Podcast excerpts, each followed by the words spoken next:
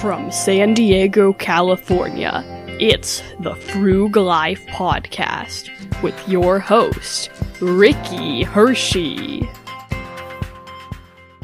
Welcome to the Frug Life. Let's take a step back and just think about the idea of retirement. You know, retirement has changed over the years. In the olden days, after working at the same company for years, you would get a guaranteed paycheck for the rest of your life. It's called a pension. Eventually, the companies that managed these pensions realized that they were dealing with a crazy amount of money, and managing these pension funds was a huge feat. And so instead, they moved to defined contribution plans. See, a pension is a defined benefit plan, meaning you get a defined amount of money.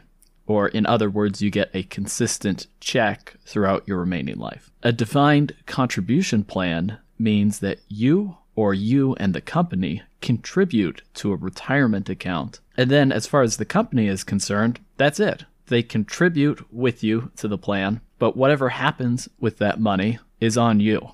So now you are responsible for making sure you have enough money for your retirement. Whereas before, like I was saying, you put your dues in, you put your work in, right? And then the company will just take care of you. Now, when I say you get to manage and invest the money in your defined contribution plan, really I mean that the money is going to be held by a third party. And in most people's cases, this is going to be a 401k manager. Now, I say 401k because this is the most common type of deferred contribution plan. But if you work for a nonprofit, there's a 403b that's the same thing. I think if you're in the military, there may be another type of plan, etc. But the, the gist is generally the same. You'll have a planned sponsor slash manager. For instance, when I was with EY, that was Fidelity. Fidelity held all the assets in my 401k. So my employer didn't have custody of the assets, right? Fidelity had custody of the assets in my 401k.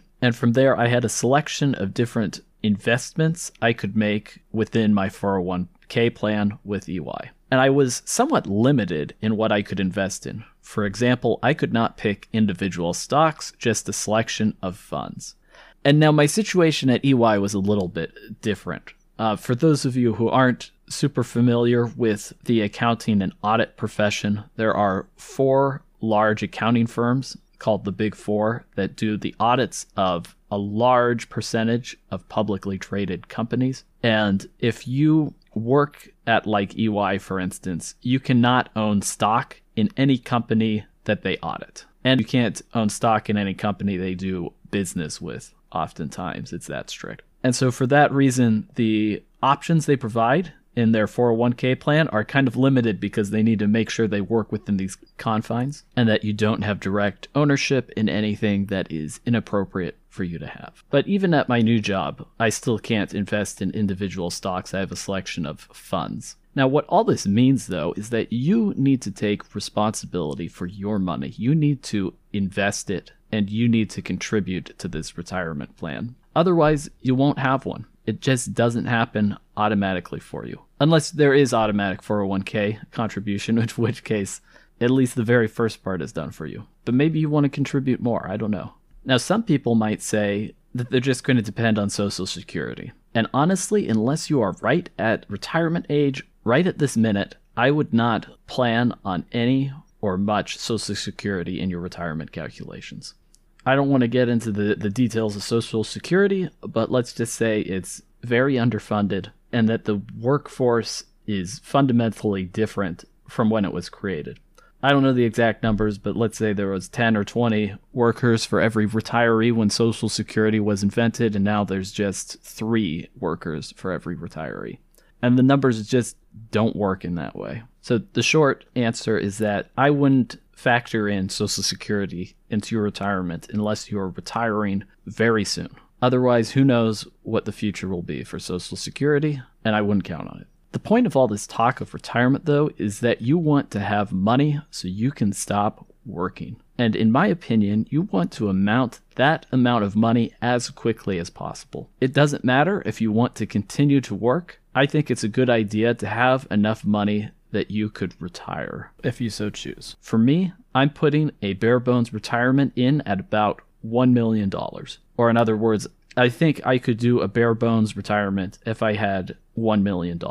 And so for some people, this number might seem a little high. Getting a million dollars seems, uh, well, hard, right? But amassing that type of wealth is not just an exercise in saving, right? If you contribute regularly over a large period of time, you will see something magic happen. Compound interest. You don't get the effect really until a few years down the road, or at least you don't really get to see it until that point. But your investments will continue to grow and grow and grow on the growth, and the growth feeds itself, basically. So you don't need to skimp and save pennies to come up with this $1 million. You just need to consistently contribute and invest, and the power of the time value of money and compounding will help you tremendously. Now, on the other side of the spectrum, other people might think that my million dollars number is a little high. They might say that with X rate of return, $1 million is YY in annual money, which is more than you need. So, for example, at 7% annual, that a million dollars is 70,000 a year, which is certainly an acceptable amount of money to live on, at least presently. But you know, I would always rather be safe than sorry. And the basic principle that we're talking about here is the idea that with $1 million in assets, you can live off the interest being produced without dipping into the principal. But there's always unexpected costs in the budget. If you cut things too tight, you might draw down on your principal to pay for these expenses. And once you've done that, you may have created a vicious cycle. As you have less assets, you'll get less interest. As you get